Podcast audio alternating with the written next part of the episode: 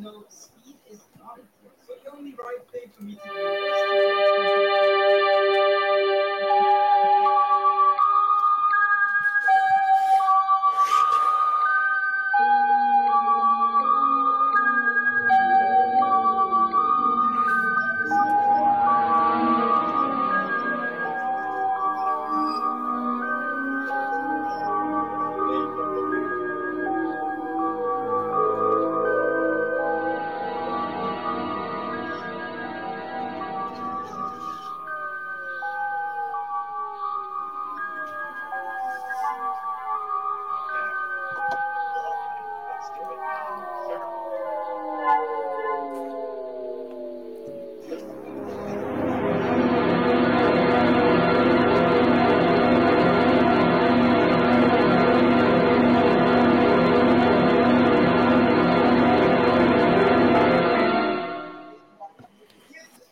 welcome back to uh, Conspiring with Mr. Cooper. I am Mr. Cooper's sidekick, Chris Graves. Mr. Cooper, Good evening, everybody. This is uh, William Ramsey we have on tonight. Um, we're going to talk about the West Memphis Three. welcome, Mr. Ramsey. How you doing? I'm well. Thanks for uh, inviting me. Great to be here. Well, first of all, what brought you to uh, to this case originally? Because uh, I'll be honest with you, I first came across your work when you were doing an interview with the uh, with uh, Ed Opperman and the late great Dave McGowan, who I'm a very big supporter of. Uh, and I every time, every chance I get uh, when I'm a, being interviewed on someone else's show, I try to bring up Mr. McGowan's work to this day. So. So uh, yeah, just tell us a little bit about that. How were you introduced to the uh, West Memphis Three case in general? Well, I just written a book about Aleister Crowley, so I was finishing. I finished that book. My first book was Prophet of Evil. I wrote that in published it in 2010, and I was working on. I had heard of the West Memphis Three. I'd seen the first documentary that HBO did. It's called Paradise Lost. I think it came out in 1996, but I didn't think much of them. And then um, I was researching for what was going to be my second book, and I came across a clip on YouTube of one of the West Memphis Three, Damien Echols, talking about Aleister Crowley. He was asked a question about Aleister Crowley, so it kind of piqued my interest. I, I wasn't really sure. I'd heard they had gotten out of jail. I think they ended up getting released from jail August 2011. So I, I just thought that there was something wrong with the case. So I, that really made me, because Aleister Crowley was involved, made me really want to read uh, the information about it. And fortunately for me, they had all the legal documents were all compiled in one site, and it's still compiled to this day at Callahan 8K. You can just look it up there, and you can see them all. So I just started going through, and at that time, it was stated that they were unjustly accused and convicted and spent 18 years in jail for a crime they didn't commit. That was kind of the going thing. I just thought there was technicality, and they got out. And then I started reading it, and uh, the the case file said another thing. So that kind of led me to organize this book. Nobody had, had put together a book at that time that showed really what happened in the case. The kind of going book was this other book by Mara Leveritt called Devil's Knot. So I put that book out uh, in 2012. So it's been over 10 years. It's really been out for almost 10 years. And they threatened to sue me over it. It was taken off of Amazon. Uh, Really? So, yeah. Oh, so uh, not really very happy that book didn't make a lot of people happy. It was I was definitely going against the grain of the of the conventional thought. Even to this day, it still is that still against the conventional kind of ideas of what really happened. But uh, Now Echols and everything, uh, he has like some pretty severe followers, right? Some pretty fanatical followers. yeah, very much so. Yeah, very much. It's been called by one person Ecclesologist, kind of like Scientologists. right, so one guy, his name is Trench Reynolds, and I write about him in the book. Like they harassed him pretty bad. But I mean, I I realized that it was a very sensitive subject for a lot of people. But uh, I think it's pretty obvious when you read the the court case that they had enough evidence and a lot of the stuff that they talked about, even to this day. I mean, it is the timing of this interview is actually remarkable because this Innocence Project, which is this group of people going around, lawyers going around kind of uh, finding people who they say have been unjustly convicted, just put out a paper or uh, article two days ago about Echols. They are going to support him. They're supporting this whole movement to get this DNA tested. Uh, now it's like almost 30 years since the crime. The original crime was uh, 1993. Um, actually, it was it was actually they, when their arrest was uh, just about a week ago, 30 years ago. So. Uh, so it's been so long, but this is part of this kind of public theater, in my opinion, that they're doing to try to convince people that this there was some kind of unjust um, unjust attack upon these guys. Like that's the kind of thing they were arrested for their you know black. They there there's this whole idea that this this Arkansas was some kind of Christian conservative hillbillies who arrested them without any evidence, which is really not true. There was tons of evidence. And they were so this they article were, came. They were into like heavy metal and things like that, and they and horror movies. They tried to connect them with all that type of thing as well, right? And it's it's a good story. I mean, I think it's it's kind of like a story people can swallow. Like these uh, Yeah. impoverished kids are bullied by the system and thrown in jail, and they were just a little different. So all those people can just eat that up. Like, oh yeah, that's so true. I was different when I was younger.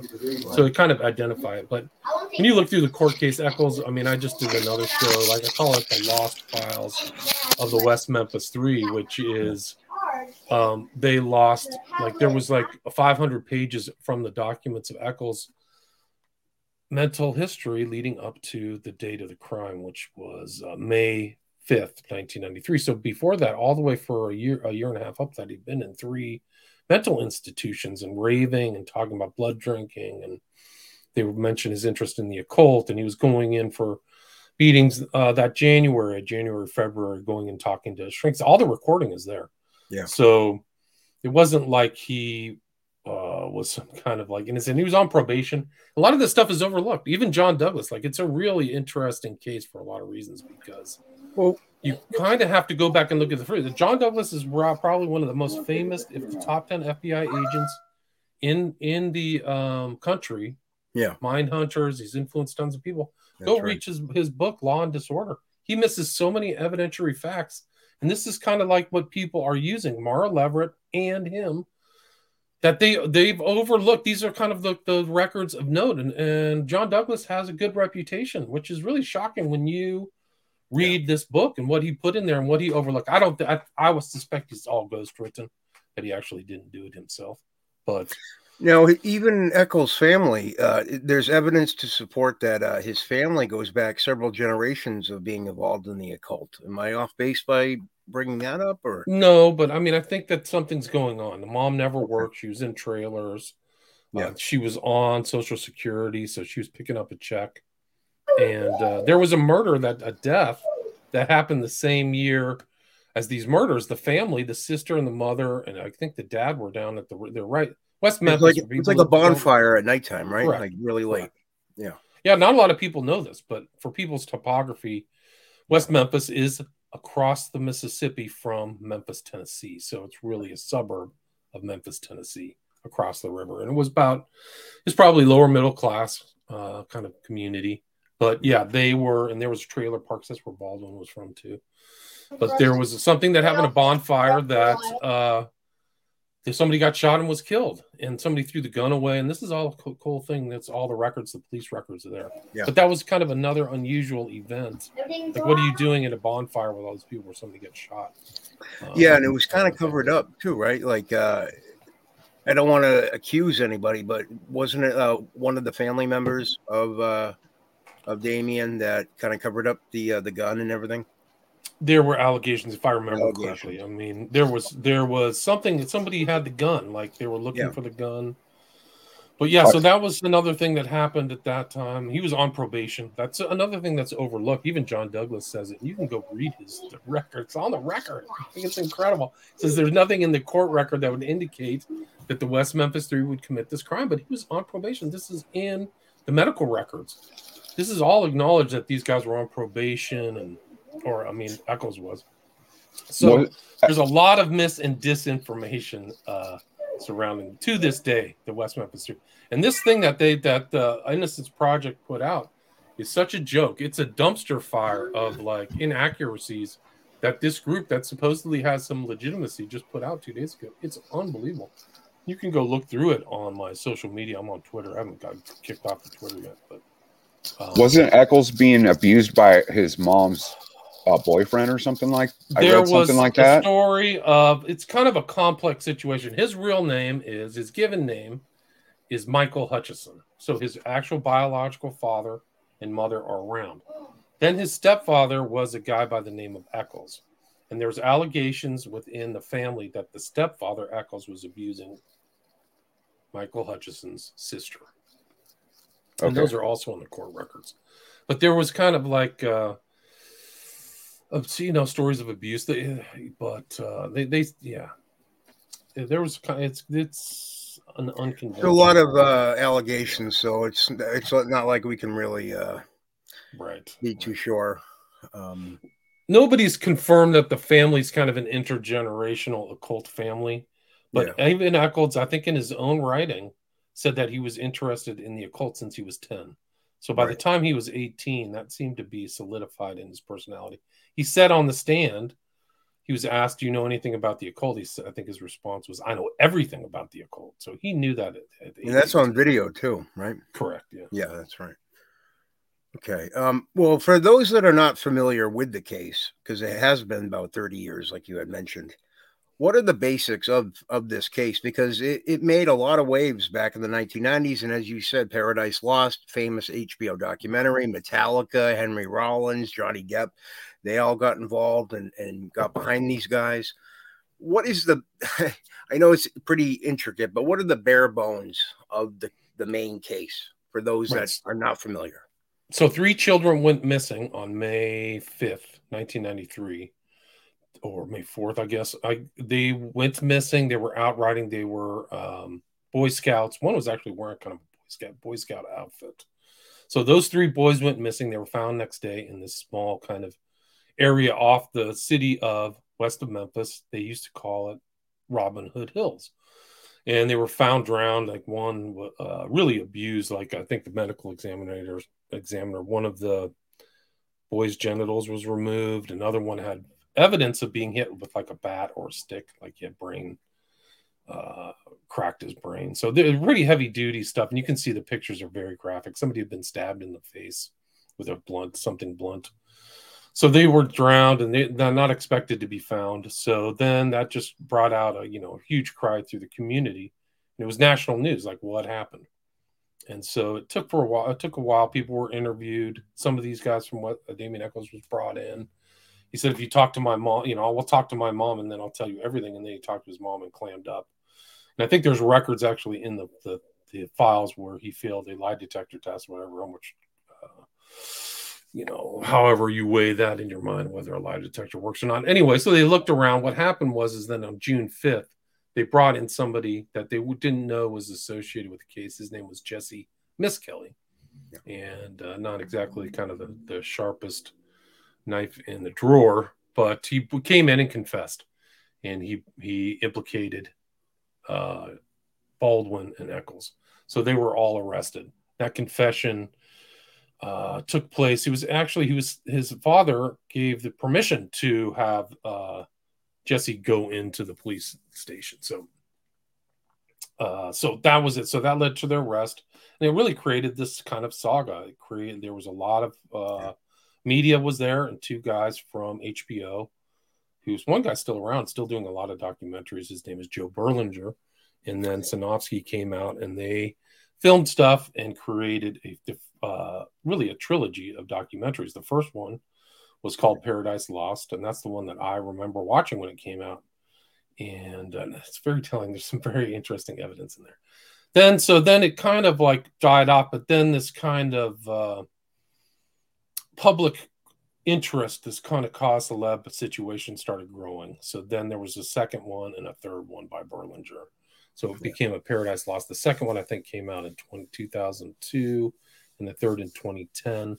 So somebody yeah, Metallica, the band Metallica got involved with the fundraising for it, and actually he made their movie uh, some kind of monster for them. Joe Berlinger. That's that. right. That's Yeah. right. Correct. And he's done some interesting ones. He did another one about Whitey Bulger. Yeah. and actually made it kind of he Joe Dir- Berlinger directed the not too very successful Blair Witch Project Two, which has a character that's like Damien.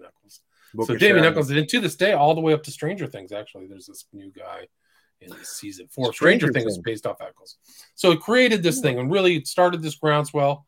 They kind of changed their story. They got stuff down. They got this the support of a lot of Hollywood bigwigs, and actually, that is um, like you mentioned, Johnny Depp and the director of Lord of the Rings, right? Uh, Peter Jackson. Yeah, that's right. so guys with huge bankrolls, millions and millions, hundreds of millions of dollars. And they hired a really great lawyer who passed away.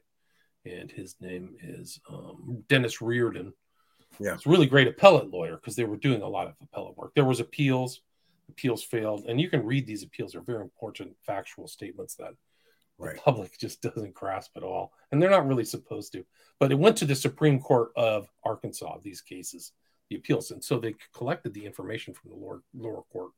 It's conveniently left out of all of like the analysis of the West Memphis Three, of course. You can actually find it online. So the appeals stuff and Riordan kind of found he he used a lot of different con- uh, devices. He actually did Barry Bonds' case, right? Barry Bonds, who got Steroids. busted for steroids, thank you. And his head size grew like his hat size grew an inch. Like, I mean, these guys when they do roids, their head like Joe Rogan, his head's huge. It's from uh growth. You're right. anyway, so Riordan does a really good job and realizes that in this DNA comes up even just this week with the West Memphis Three. Riordan realizes, and this has happened throughout a lot of state legislatures, is that since the advent of DNA, now it's kind of like if you now it's like you can't be convicted of a crime unless they find your DNA, which is really silly considering that all of criminal procedure since the time of the beginning of man has All the way up until- DNA. All the way up until the uh, 1990s or whatever. Oh, Yeah, we- 1930, 1990, really then. So it really was right. The DNA was really just at the beginning of being put into the criminal system. They call it the CSI effect because it's affected the public. Like, we got to find this DNA. So anyway, Riordan figures out that in the legislature, cases that didn't use DNA can kind of use DNA testing to see to Right. go back and kind of have another bite of the apple. And so it starts that. And so that's kind of their thing. Uh, they start testing the DNA. And at a certain point, some there was some kind of communication. There was a change in the lawyer. So this guy Burnett left and became Laser. And there was a change in the DA of the state. So there was a new DA as well. And there was some kind of negotiations. There's a lot of public pressure as well. Like there's this whole groundswell. These guys are innocent. They've been railroaded, blah, blah, blah, blah, blah. Yeah. And so something blinked and something happened. There was an agreement that they would get out of jail in August of 2011 using what's called an Alford plea, A L F O R D. It's based upon a Supreme Court case called Alford versus North Carolina that allows you to still be guilty and legally guilty, but express yourself publicly as innocent. And so which is ridiculous. Like to me, it's uh, their rationale was it's about free speech. You can still be uh, say whatever you want, even though in the court, and that's till this day. So they had a second. Really, it's very strange in kind of criminal procedure. I don't know if there's very few cases. I don't even know another one. There's probably maybe a few where they've been found guilty and then pled guilty again to get out of jail. So they pled guilty to first degree murder, and I put it on my show. I you can see this yeah, uh, hearing that they had with Laser, where they're like, "You're guilty." All three of them said guilty. They pled guilty again. Um, so I don't know. And with the best lawyers, like like Riordan was legit. Like this is not a. He's a specific type of specialist lawyers doing appeals. right. so they all pled guilty again. They were on probation probation for ten years, and uh, now they but they've still been kind of hemming and hawing. They still do the public thing of the woe is me, and I, I've been unjustly convicted. But they've always used this kind of public thing that there's DNA of the stepfather that they found, right? So the government didn't go out and retest this D- the DNA. That's also very important Because that came up about a year ago too, right? Something. Yeah, it's just DNA. it's been up for a while, and so it's still Right. up. They also and now they've and like it's been thirty years. The evidence drawer is like been corrupted. there was a fire, and then all of a sudden, they, oh, it's all destroyed, and then all of a sudden, someone found it in a different locker. apparently. It's something strange like that. Yeah. So I haven't really, kind you know, like I've wrote my written my book, but I'm I'm familiar with what they're doing. Yeah. Anyway, it wouldn't matter anyway if something DNA they found some third person. It it's in the only it's in the weak minds of the public to think that that would be enough evidence to to take it away from them and convict them. Now, the reason that they led to their conviction is that there were witnesses to the to seeing Echols on site. A whole family saw Echols on the Yeah. night nearby on a road, out muddy, right? So you you were in. He was uh, whoever committed the crime had to get wet and muddy to Right. hide the bodies. And then he admitted it at a softball game, and there were little kids that were brought up to the stand who who heard him say, "Yeah, I did it, and I'm going to kill two more people." So that's what the jury saw, amongst other evidence, and he's obviously prevaricating on the stand. And the, I thought the uh, prosecutor did a good job. So they were unanimously convicted. There was not like some kind of like they got due process. If anybody on earth has gotten due process of the law, they're constitutional. These guys have because there's been appeals and just so much uh, time has been used looking at these guys' cases over and over again. So Now, what do you make of the Hollywood, like the Hollywood connection and all that? I think that they there's something about Echols that they're fellow travelers. He is clearly an occultist. I mean, I think that that's it. And there was provable cases that I mean, not provable, but there's evidence that he was a member of the OTO in Arkansas. They wrote an article, the Yeah. OTO in art, and this is kind of like what really triggered my interest was this whole Crowley stuff. Sorry. But there is a article in the OTO. It's called SK 931. That was Echols' kind of jail number that talks about him being a Thelemite. It's a very uh, specific term to like Crowley, Thelema, Right. right? Will. Um, so he's a Thelemite, and there's actually the OTO chapter, or they call it an oasis in Arkansas, has what's called the Damien Echols Library. So it's all of his occult books are there. I like- didn't know about that. yeah, yeah. He So you can just go, you can just go on, on Google and type in SK931. You can read the article. And that he had a he was like a admitted member at some point while he was in jail. So he's an admitted member of the Crowley's OTO. Wasn't Didn't he divine- claim he was a, a Buddhist too at one point? correct? was- Yeah, he was a Shinto something priest or something. And then the moment he got out, he like hightailed it to Salem, Massachusetts, right? Correct. So he went to Salem because he identified with the witch trials and the witch hunt.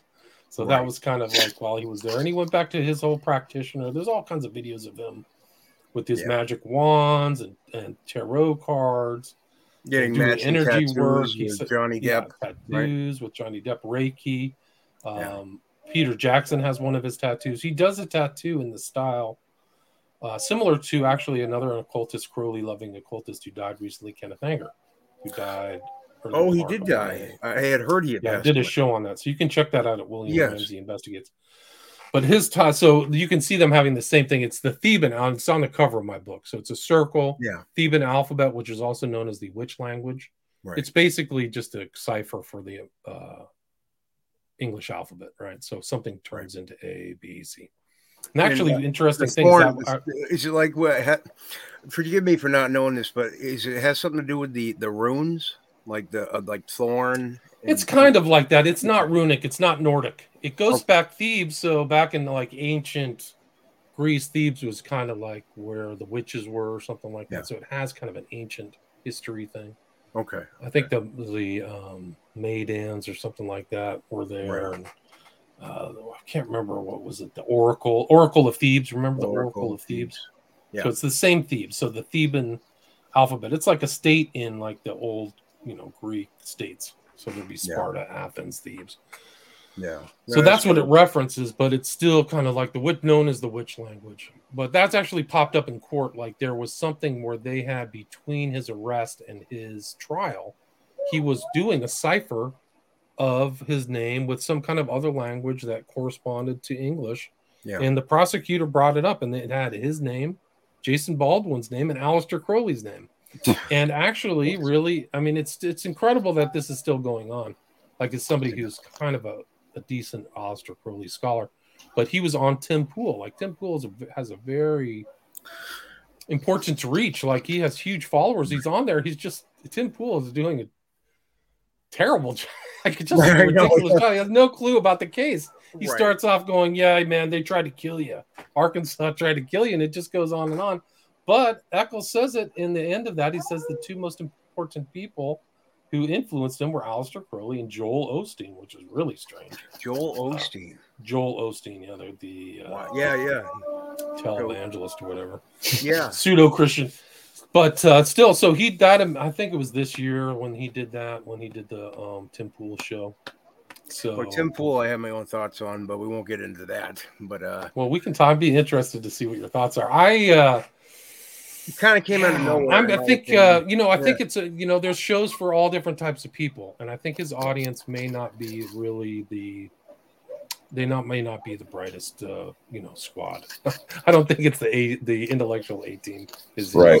right because he would not get away. I mean, these documents are readily available. Here's the thing: Yeah. you can go read the court documents. You can read all of Jesse Misskelley's con- uh, confessions. There's like seven, six or seven confessions confessions recorded. Even the first confession is recorded. You can just hear him talk. right. Um, so Well, he's I obviously that- not being tortured or something like that. And they actually were so dense in this article on on Innocence Project, they didn't know it was recorded. And I looked up on YouTube, and there's the recording of it. So they say there was no recorded of the first confession. Yeah. You can just go, just type in Jesse Misskelley's first confession, June 6, 1993. It's online. Like they couldn't even find it online. These are lawyers at the Innocence Project. right, It's right. astonishing. Like Not this even is so stupid. Not even internet researchers. These are the lawyers that are paid to do this to find. I don't know if this person who wrote the article is a lawyer, but that is a group. The Innocence Project, the core, are attorneys. Right. Wow. So this is like elementary stuff. Yeah, achievements, all kinds. So you can see his confessions. You can see the 500 page psych report. You can Yeah. see. I mean, these are all such inter, uh, such important things to understand that Jesse confessed after he was convicted over and over again. These recordings are all old. Yeah, we did it. They did it. This reminds me Um, of when I was researching Columbine. All those all those documents are readily available too, and there's a that's a rabbit hole. Uh, that, so There's a lot more going on. Those guys were Yes. very strange. They were on. There were other shooters, SSRIs. and I know people that saw other shooters that weren't the two patsies, and I will say patsies um, involved with that. But I'm saying it doesn't surprise me when you bring up, uh, you know, the issues with this case and that things that are right out in the open. It's almost like they don't want to find these things. They don't mention him. Echols says like he's like I've been possessed by the spirit of a dead woman. I heard Uh, that he had some kind of entity who took him on Yeah. night journeys called Rosie, who licked his hand and said, Right. "We have great things in store for you." You know that that's kind of the play on my uh, on the title of the book. Ab- Abomination is he said that abominations are going to be on the earth, so he's That's right. writing all this heavy duty stuff down. yeah. Um, Yeah, it's all there. It's like it's all overlooked. It's so embarrassing. Like these sad people, like they can't even pick up my book. Like my book is on like the free library.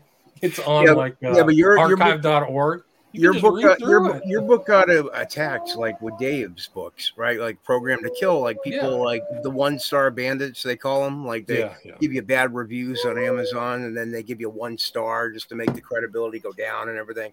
That's a tactic that still goes on to this day. My friend Donald Jeffries, he deals with it all the Absolutely. time. Well, it's interesting you say that because one of the people who gave me a one star review and called me a schizophrenic was a guy by the name of Avid Reader. And then somebody looked up to see who Avid Reader was. You want to take a guess who it was? Michael Aquino. Damien Echols. So he was Damien Echols? fake name, Yeah. Wow. and they traced it back because they could trace his taste in books and clothes, so they Right. knew it was Echols. And Wow. he had like he had like five starred other things on there. So literally, the guy who I was writing about gave me one You- one star, and then the and then the review. You're a jerk. This is not real. This is fake. Go look, just go look. You can go to Amazon right now. He No, actually like, gave one stars to other people who were critical of him. Wow. So you can see, you can just look at Avid Reader and see Yeah. what he was doing. Uh, so he was like, yeah. So he was giving one star. So these guys are fighting the battle in the public mind. They're definitely fighting a propaganda battle. That's the whole part of it. That's what's really Yeah. people cannot penetrate. Didn't he have like a PR case. firm behind him too? Yeah. So his name is Ronnie Sori. So he just came after me recently. They don't want me to have any public influence in any way, shape, or form. So they were actually, in my opinion, they were cyber, they're cyberbullying me. Oh, Uh, yeah. Me and Lavenda and this other guy uh, were cyberbullying me on Twitter uh, really insulting me and coming after and attack, really attacking me. Like cyber Twitter would not mod- moderate that, you know. So it was pretty Yeah. interesting. But, But, they'll uh, kick everyone else off though for uh, oh yeah, for COVID oh yeah. So yeah. I mean, but that's like the road, you know, the road I've traveled for a decade. This is really, I mean, it's pretty bad. These are bad people. So they can't pen people. It's hard for the public to get through that there's actually other people supporting him who are full of fellow travelers of his worldview. Almost like he if has you go army. look into Johnny Depp, look at Yeah. Johnny Depp's background, people surrounding him, who he's friends with, who he idolized. his business Hunter partner Thompson? disappeared. Remember his business partner disappeared? There's a couple, yeah. Yeah, and to this I mean, day, and you know, I his tried to do- ex-wife was terrified of her life, whatever her name, Yeah. uh, Amber Heard. Like that was part that came through that whole public case is that she was Yeah. afraid of her life, and Elon Musk was like offering to help her. And he was a part So- of that. Too. Yes, yeah. Um, Just gonna But say yeah, one thing: Hunter, Hunter adrenochrome. Adrenochrome. Yeah. Well, He Don't says it in the movie. Thompson's background, man. Yeah. He's he's Yeah. on the Dev, David Letterman saying, "I like to kill." He's wasted did. out of his mind. and he but had his drug- hand wrapped up. His yeah, his drug regimen was off the charts. And uh, he, well, was it Johnny? Uh, Johnny Notch? Uh, how do you pronounce that? Uh, I almost said Johnny Gosch, but that's that's Franklin scandal, I believe. Um, But it ties in, right? The Franklin scandal. Right. The guy who wrote the Franklin book make, makes a mention of Hunter S. Thompson.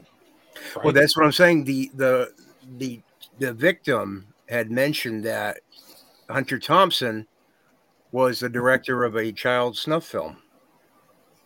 and he would and- get on a plane and go to Bohemian Grove. And I'm trying to remember Hunter this. Thompson. That's what he's doing, moving around all the time. And then he his death even was under weird circumstances too. I don't know if it connects with all that stuff, but apparently he was writing something about September 11th in the World Trade Center and controlled demolition because I remember at the time Infowars was reporting on it. It was 2005. But anyway, that's a that's a different story. But um, Have you ever read the one story? I think it's in Hey Rube, um, where he's talking about Satanists picking up dead bodies and disposing dead bodies and stuff. Like that. I have heard I've come across that before, yeah. And he also wrote a letter to someone saying to not get involved with certain people that like the powers that be. I forget exactly what he called them, but apparently he had an actual letter that was printed in uh, maybe Nick Bryant, one of Nick Bryant's books. Um, Interesting. yeah, and it was Wasn't actually his, his handwriting and everything. He was like, "Do not get involved with these people." And uh, I think it's on Dave McGowan's Weird Scenes Inside the Canyon uh, uh, Facebook group, I believe, Hmm.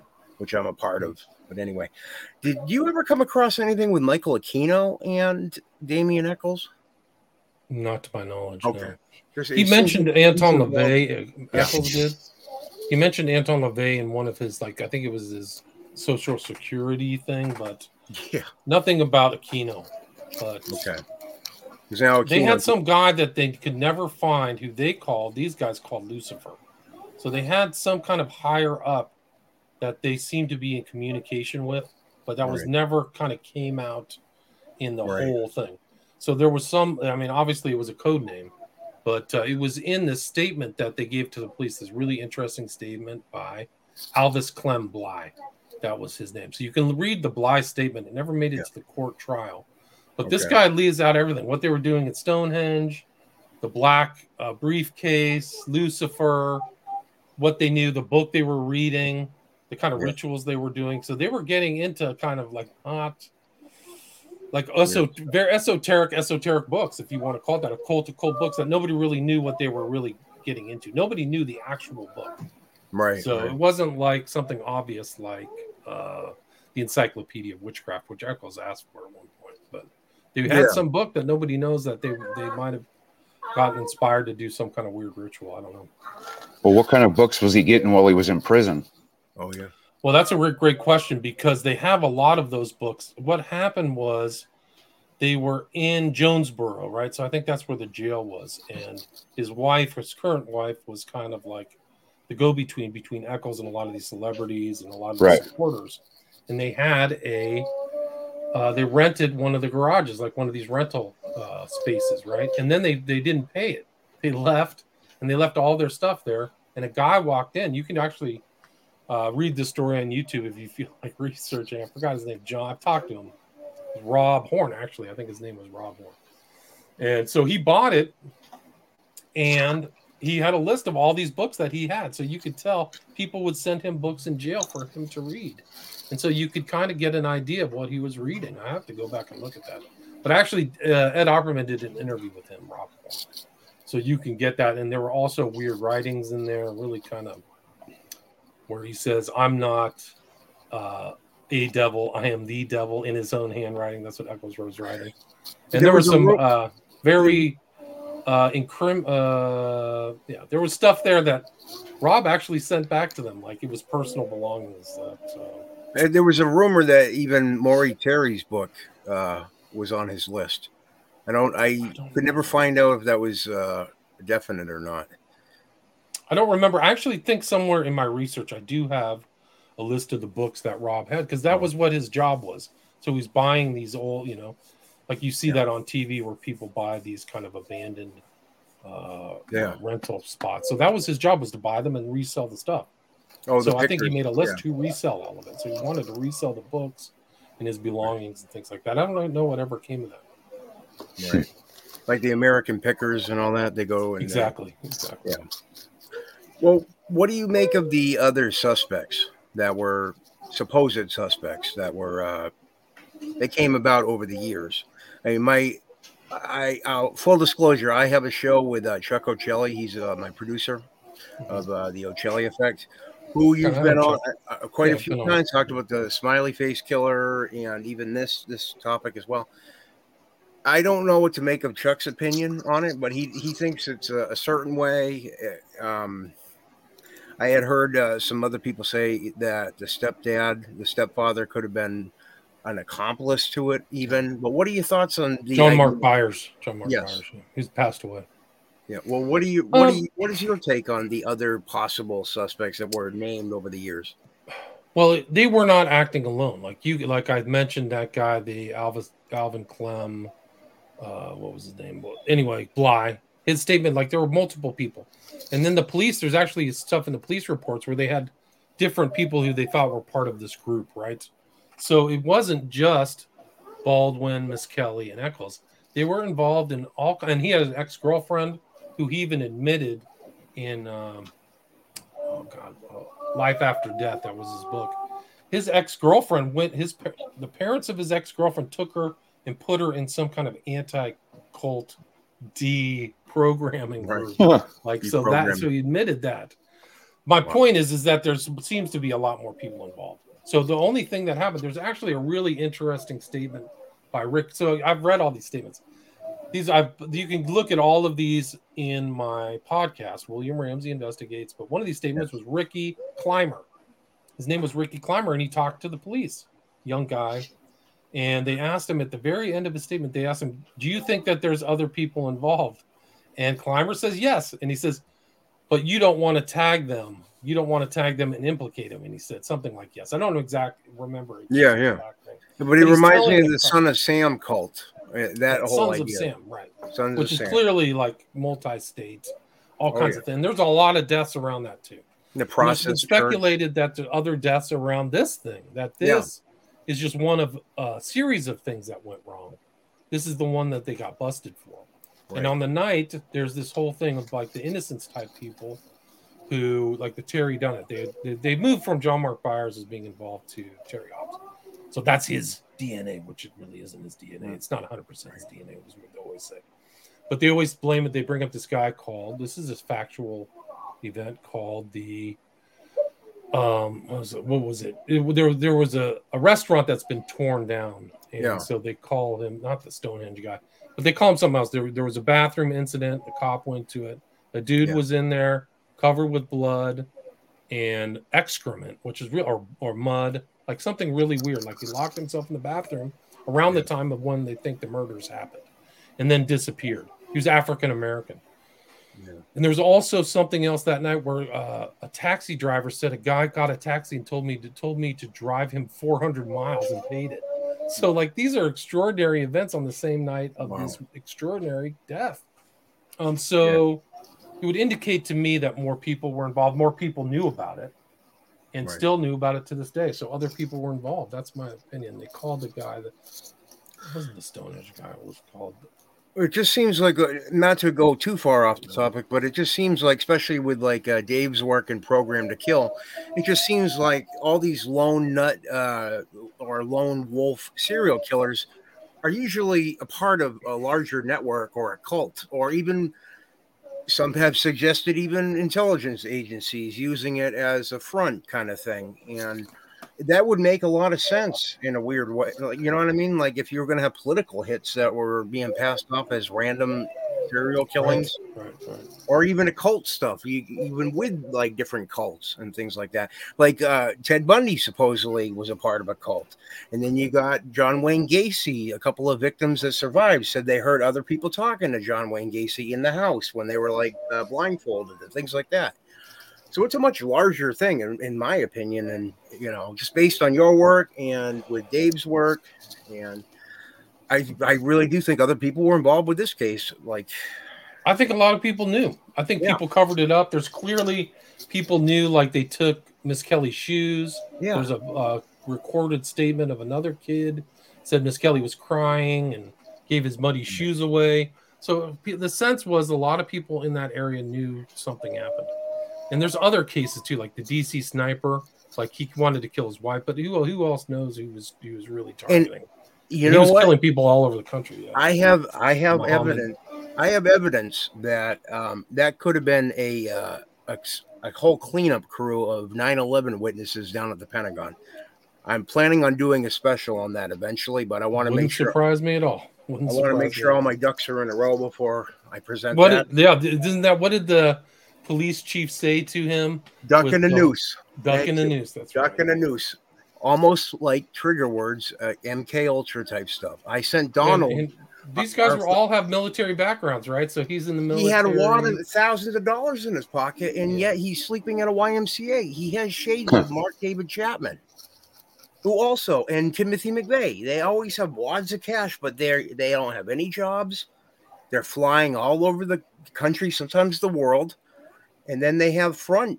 Like Hmm. uh, in the case of Chapman and John Hinckley, you got World Vision. You know. So anyway, Seems like a on. pattern. Wow, you're just Right. doing pattern recognition. Holy right? smokes! And then Yeah, uh, Kenneth uh, Kenneth Anger, who died, has a has a connection to Chapman. Chapman Yes. gave him a bullet and met him, I think, in Hawaii. I've So there's like that too. weird stuff all the way around it. And Anger did some kind of weird public kind of ritual at the Pentagon, which Yes. was the groundbreaking was September 11th, 1941. 41. Yes. Yeah, so like there's just so many heavy duty like No, yeah, what- controllers are pulling strings like people cannot believe. It's really amazing. But the West Memphis Three, clearly they were they used to go across Bojangles. That's the name of the guy. Bojangles. He was like right. the Bo Bojangles man. He was like, Yeah. well, he's the perp. Well, I mean, me, I mean, if you ask me, my opinion, it was that he was there too.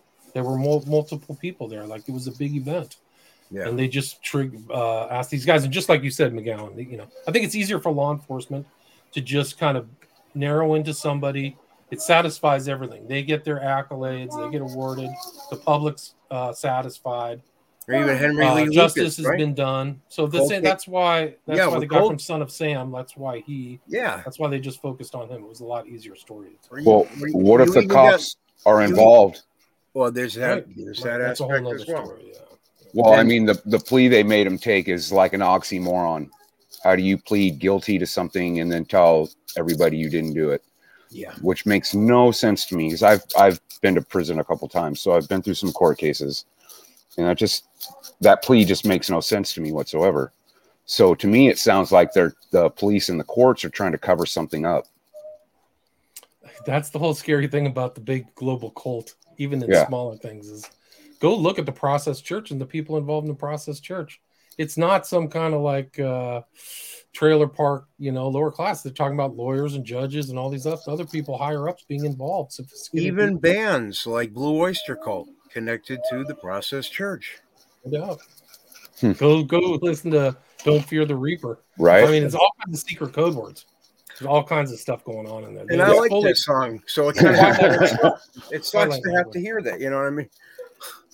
But yeah, no, just the influence that the Process Church has on culture in general, if that's the case. And I have to think that Blue Oyster Cult was probably not the exception. You know, when it comes to a lot of these different genres of music or even movies. And we know how the, the CIA has a liaison to Hollywood, and the CIA likes to get involved with these cults or even like be a create them even. Anyway, I'm going on a soapbox again. So, so Tom, what, uh, when you uh, disappeared off the screen for a little bit, I, I noticed that you you had some questions there, and uh, I kept talking. All right, I, I sorry, dude. I was probably stressing over the fact that I lost my internet and I kind of forgot the question I was gonna. Uh, well, this was kind of the question. That question I got out was the question I was gonna ask. Oh, about the guilty thing, but not. No, about the police being involved. Oh, the police. Yeah.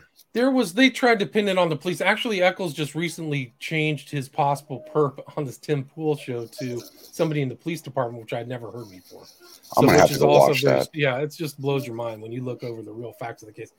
There I was a there was an issue with the cops. There was an investigation for the police. There's something in the evidence locker around that time um, disappeared. Not that much money, really, like four or five hundred bucks, but it caused this huge kerfluffle. And they went back and looked through everything, and they they interviewed all the cops that were around the West Memphis PD Yeah. and they really couldn't get to the bottom of who stole the money, but they had to like justify where all the other evidence was and things like that.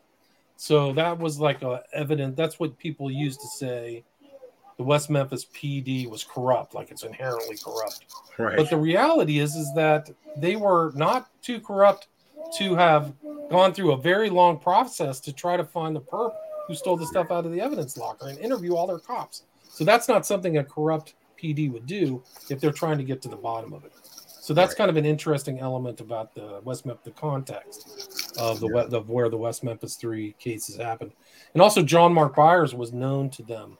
I think he had been arrested for fencing higher end watches, and he was a drug dealer. And his wife mysteriously died after um, after the murders, and she was like a heavy duty like uh, IV drug user, and he was an- under investigation for murdering her, Huh. and he just never and he's passed away, but Yeah. there was they didn't have any evidence to really charge him, but that was in their that's in their own uh, court their own kind of document files is this huge not you know a legit police investigation into her death. So that's another evidence they were doing Yeah. police work, like they were trying to see if he actually did kill his wife. Um, which you know he was the last one with her super suspect OD. You know, It it's a good sense. get Yeah. rid of somebody. Well, So that to be the police. There's no evidence. I mean, and there was a guy by the name of Jerry Driver who was the parole Hmm. officer, I believe. So Yeah. he, you know, uh, was kind of one of the earlier people around. He's passed away too. He retired, but a lot of these guys moved on. Like the, the actual lawyers who were involved in the case all kind of went on to good careers. So the one lawyer for Yeah. Misskelley became a judge. Burnett moved up, who was the tri- uh, the trial judge at the time. So I think Yeah. he made it to the appellate. And then the prosecutor Fogleman has a very good reputation, so he went on. I don't know what happened to Price, but a lot of these guys were Right. legit. Like so, the story that like the lawyers were corrupt and out that just doesn't hold water. It's fake. It's propaganda. Just like everything is full lies Right. and mind control and propaganda. And that's an interesting component of this whole thing. Like you talked about these kind of like uh, program to kill people. Echols has a secret book that nobody's read. I can't find a copy of it. It's called Mind Magic, right? So it's kind of almost like instead of mind control, it's using magic to influence people or something like that. But Is, does it have a forward by Michael Aquino? I wouldn't be surprised. I wouldn't be surprised, but I think he's a very good, astute uh, shaper of other people's minds, and I think that that's really kind of the inside element of it. So when he goes on these shows, he just knows that he's totally manipulating these people. In my opinion, this is my Yeah. opinion. I think that he knows he's manipulating people. They have no clue. Like you can just see Right. these people get worked. Like this, uh, 'Cause he's these treated like, a rock star. He's treated Right. like a, a Oh, rock star. Go watch the Tim Pool interview, like two hours. It'll just blow your mind. Like this guy, they're literally sitting a guy in front of a guy who's been guilty, found guilty twice by court proceedings. now, how long was was he in prison for? 18 years, I think. 18 years. Okay, so he had 18 years to sit in a cell and develop this because Mhm. that's exactly what he did because he knows he's manipulating these people Absolutely. He and everybody's right behind him. You know, and I'm I'm pretty open to the to this case as I'm not really sure what happened. You know what I mean? Um, but it definitely seems like there's some shady stuff still going on. Oh, super shady. It's still Yeah. going on. The Innocence Yeah. Project. I mean, imagine in your mind a guy who goes through court and gets found guilty. So he gets found guilty in 1994 and then pleads guilty with the best attorneys in 2011 in the Innocence Project, which is supposed to get people out who've been unjustly found guilty. So Right. he's actually pled guilty and he's in an environment where these attorneys and these other people, this Innocence Project is huge. It's a money making oppor- uh, Yeah. enterprise. It's not just a cultural enterprise, but they have somebody on there who they say was wrongly convicted uh, Yeah. just this last week. It's amazing. And innocent, I mean, this is a huge issue because they're actually very savvy public publicity wise. They're getting on the, they've somehow got Joe Rogan, who is a very hit and miss on certain topics, but they Especially seem to have him under us. This is the number one media figure in the whole world. Like he out, and he and Tucker Carlson outdo the entire corporate media with one show. Like Right. they get 10 million views and no, no nobody intelligent is watching corporate media anymore it's only idiots so he's got Yeah. kind of so, so-called smarter people yeah. and he's promoting they just had a guy on who did a crime who killed a little kid and they got him out. It's a it's a and so he's on there. He's like wow you guys really didn't commit it. Well they're letting him think that. The innocence project they got him out but they have not exonerated him. These are very important legal terms. Guilty exoneration. Um that people just kind of casually like light-mindedly gloss over. Like this is a legal process that ended up in your guilt. Well, like, well, I- so people will say, "Oh, I don't think he's guilty." He's guilty as a matter of fact, like objective fact. Like right. we are in a globe in a solar system, and there's a sun. You are Right. guilty. You are found guilty at law, and Right. found guilty twice.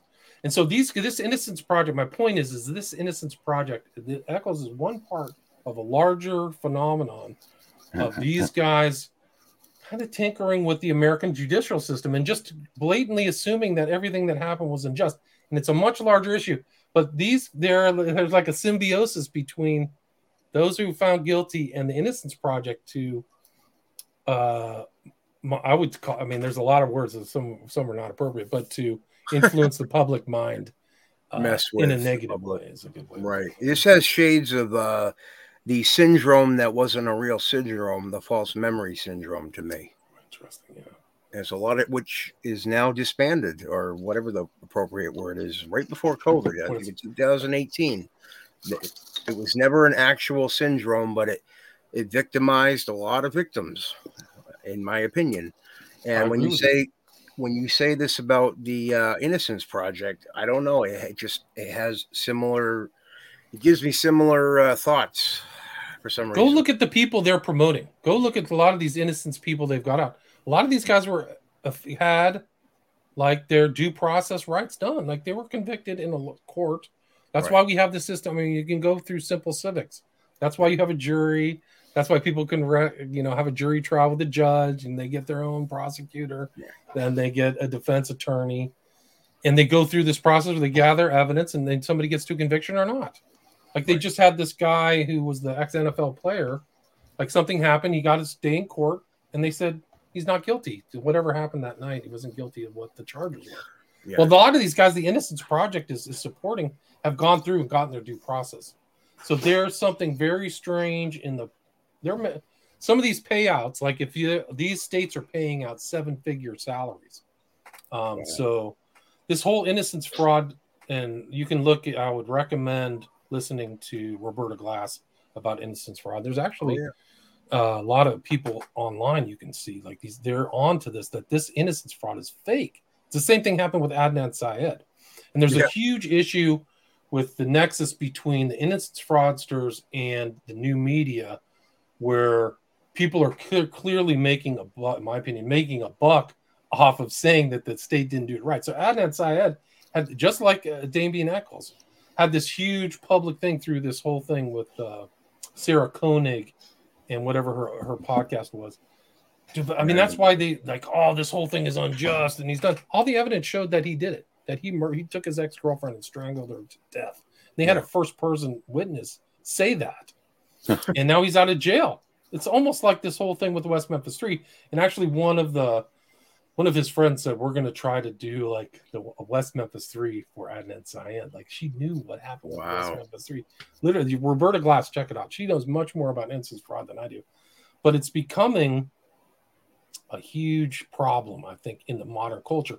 And a lot of those uh, true crime documentaries that are on Netflix are like based upon innocence fraud. The same thing where they're ignoring stuff that happened in the court case to make a much more the uh, making of a murderer. That series. right making of a murder. Even though even the Paradise Lost, they left so much out, I and know. so the public mind really latches on. I've had these interviews with a lot of you can go back through my kind of uh, Yes. You know, I watched all three documentaries. I know everything about this case. You don't know squat. Anything. You Right. are. Well, idiot. you know this is from Hollywood. This is HBO. Absolutely. You have been mine. Uh, like, there's really bad terms. You are you are in Jonestown, baby. If you watch those three documents and uh, documentaries and think you know something about this case, you're already available to read. They omitted so much stuff. Omission is the greatest form of lie, just like Orwell said. So whenever you see omissions from a narrative, you have to think something's going on. And I think that a lot of these true crime documentaries, they're They putting these things together to create, you know, public excitement or debate because it pro- it makes them money. It, it gets them farther up. And I think like that's And what happens with these the Paradise Lost. You should go see Yeah. like there's like a picture of the three guilty perps with Berlinger and Sinofsky and the head of HBO's documentary, and they're Yeah. clapping them. It is the most surreal thing on earth. How whacked that is. Like Right. you have, and they're all they're all Jews too, which is really weird. Like there's there's oh, Innocence Project has a lot of Jews. Like it's some kind of weird worldview. I don't know what's going on, but they're literally clapping for guys who killed were found guilty of killing three Killing year old kids and Yeah. fading them through Hollywood. Right. Like, and that's the whole. And like you see them sitting next to Sarah Silverman and all these other Yes. people are really comfortable. I'm like, it's a child killer. I don't want this guy within hundred yards of me or 10 miles. It's so bizarre. It's some kind of weird thing of worldview. it's almost the like system is inherently just, unjust, right? and they're all hillbillies, you know, like that's the whole thing that affected the public mind. I think it's a coastal thing. So anything out of Arkansas is inherently already evil. It's all Christians who we hate, and they're they're they're all these people are members of the KKK. So whatever happens, if we screw them, we're doing a good thing for humanity. Who cares if these guys killed three kids? I really think there's something like that going on. So Well, it's like the coastal elites pushing against like, like an acceptance, an acceptance of child killing, like Oh, Dude. Hollywood is totally evil. I mean, this is a, there's a I could I should have brought up that picture, but it's unbelievable. I've seen know, it before, yes, and it is I chilling. forgot what her name was. She's like a, a heralded Yeah. person. Like this woman achieved these things. These documentaries raped. In my opinion, I'm not. I don't think I'm exaggerating when I say that these three docu they're not documentaries. They're as legit. I've said this before. They're as legit as Spinal Tap. They are mockumentaries. They're mocking the truth. They're mocking the uh, the legal system. They're mocking jurisprudence. Yeah. And I, to me, they're like part of the problem. Berlinger and Sinofsky, Sinofsky died. There's another picture of all these guys together. So you would think like there would be an objective, uh, you know, person like I'm going to objectively look at this case in a fair and balanced manner and get a bunch of people. There's a picture of Berlinger sitting with Baldwin, the perp of the killing, Yeah. with a lot of their supporters in Hollywood. They were known as the KGB. They were, you know, very. mm, we can go into that, and the and the head and not and another executive of HBO. Like Yeah. they're all together at some kind of like Christmas party or something. Well, let's like just remember The HBO put public out thinks the, these guys are legit. They think that they're objective. No, they're not. well, let's just remember HBO put out the movie with James Woods about the McMartin case. Right, right, yeah. and that was a travesty too. And Oliver Stone, of all people, was Oliver a part. Stone. Were a part of it, you know. So And who did they pin it on? Didn't they? Didn't they say it was a witch hunt? And it was a witch hunt, the same terms? satanic panic, and uh, that no abuse panic. was going on. And Yeah, but little kids just make just make that stuff up in their head every day. yeah, like A four lot of hundred little kids. kids. A lot Yeah. of little kids. There's a Lot lot of of strange deaths around there too. Cop died. The The mother, mother ended up dying. yeah. Um, but yeah, that's a whole other case. Those that's a whole other- case, public. I am very fascinated by that, just because I'm pretty sure that it was proven that the ton the kids weren't lying about the tunnels. Like in the end, Ed Opperman talked to the guy. I forgot his name. I think it was Steiner who said that he did the excavation. There was a tunnel from that property underneath, Yeah. and then to an apartment building nearby. It was a house. Yeah, it was a garage. house. It went up right up into the garage. Uh, yeah, and uh, it's was a, interesting too that that whole place. It's almost like the places where real crimes happen. They Yeah. get bulldozed, and so I I live by that. I'm one city over from Manhattan Beach, oh, and they bulldozed that and turned it into like a dry cleaning place. So it's gone. And the same thing happened with where this crime happened in west of Memphis. They took that Robin Hood Hills and chopped every tree down, and it's just a, a vacant lot now. It it's just reminds me of when, uh, yeah, Kurt Cobain died. Uh, What did he, Courtney do? She had the greenhouse bulldozed down. Who- Crime Who was the gone. be- who was the biggest benef- beneficiary from his death? Courtney Love. Courtney Love. exactly. But anyway, that's a different topic. But Well, it is. It just shows that there's a lot more to these stories. So the West Memphis Three is a perfect example. They Yeah. they've delivered on a plate, a nicely fashioned, easily digestible story for the weak-minded. Americans are stupid. They will believe it. That's why, that's, why, that's why you know it's fake. Is that this is can't be believable. That they took somebody wearing a rock and roll T-shirt and what put them through this whole process. Like there's so many more steps that you have to do. And then Right. the appeals thing. You can type into the internet West Memphis 3, Jesse Misskelley appealed. You have it. The Supreme Court is looking at the facts. They're Yeah. they're assessors of the facts. So anyway, they put in the stupid, easily digestible, easily uh, denied or con- contradicted they story. do that with a lot of these cases. Yeah, right. they make it easily. And that's that's really the benefit of PTK is like he's looking past those those uh, rudimentary stories, like the connections of Leonard Lake and Richard Ing and these guys. And that cover actually is that is a guy a real occult crime that a guy had a downward facing pentagram carved into his chest. That's Yeah. the cover of PTK. People That's don't know. right. Yeah, no, you're right. Tom, your uh, your closing thoughts. Um, I, I just want to ask him a question about that. Uh, Oh yeah, this the uh, DNA testing that he's wanting to do here recently. Um, if this kid didn't, if he did it, why would he keep wanting to press this new DNA thing? Because there's somebody else out there. He's not the perpetrator, right? That's going Right. to find the hidden, you know, Yeah. gremlin behind the tree. What Gotcha. happens, even if they find, let's say that they do test this and there's some contradictory DNA, what does that mean?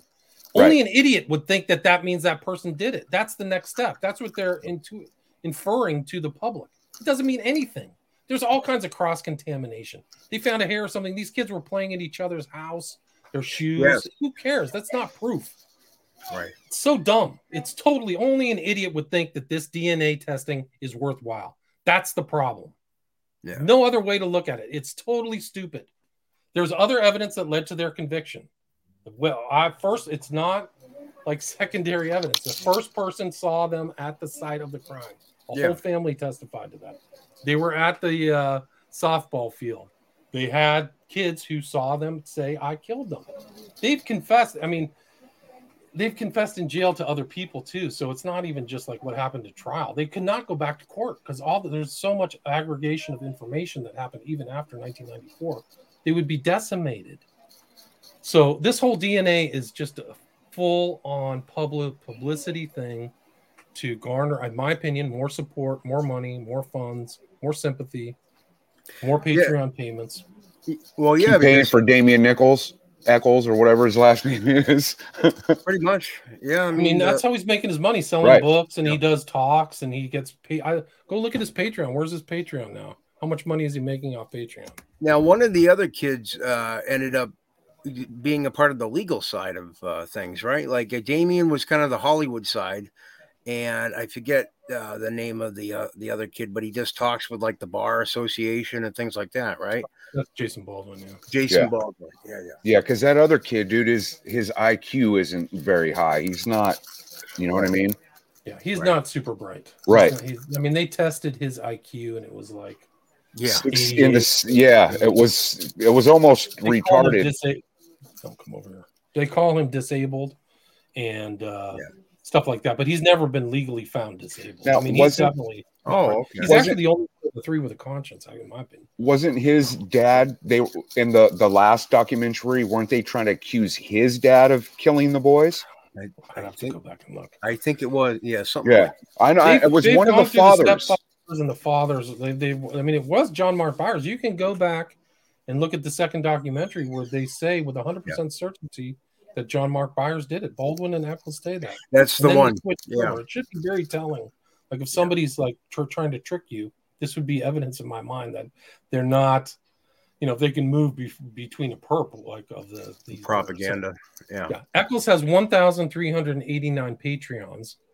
and some of these things are like for a month, he has something for $500 a month. Magnum Opus solo tutoring sold out.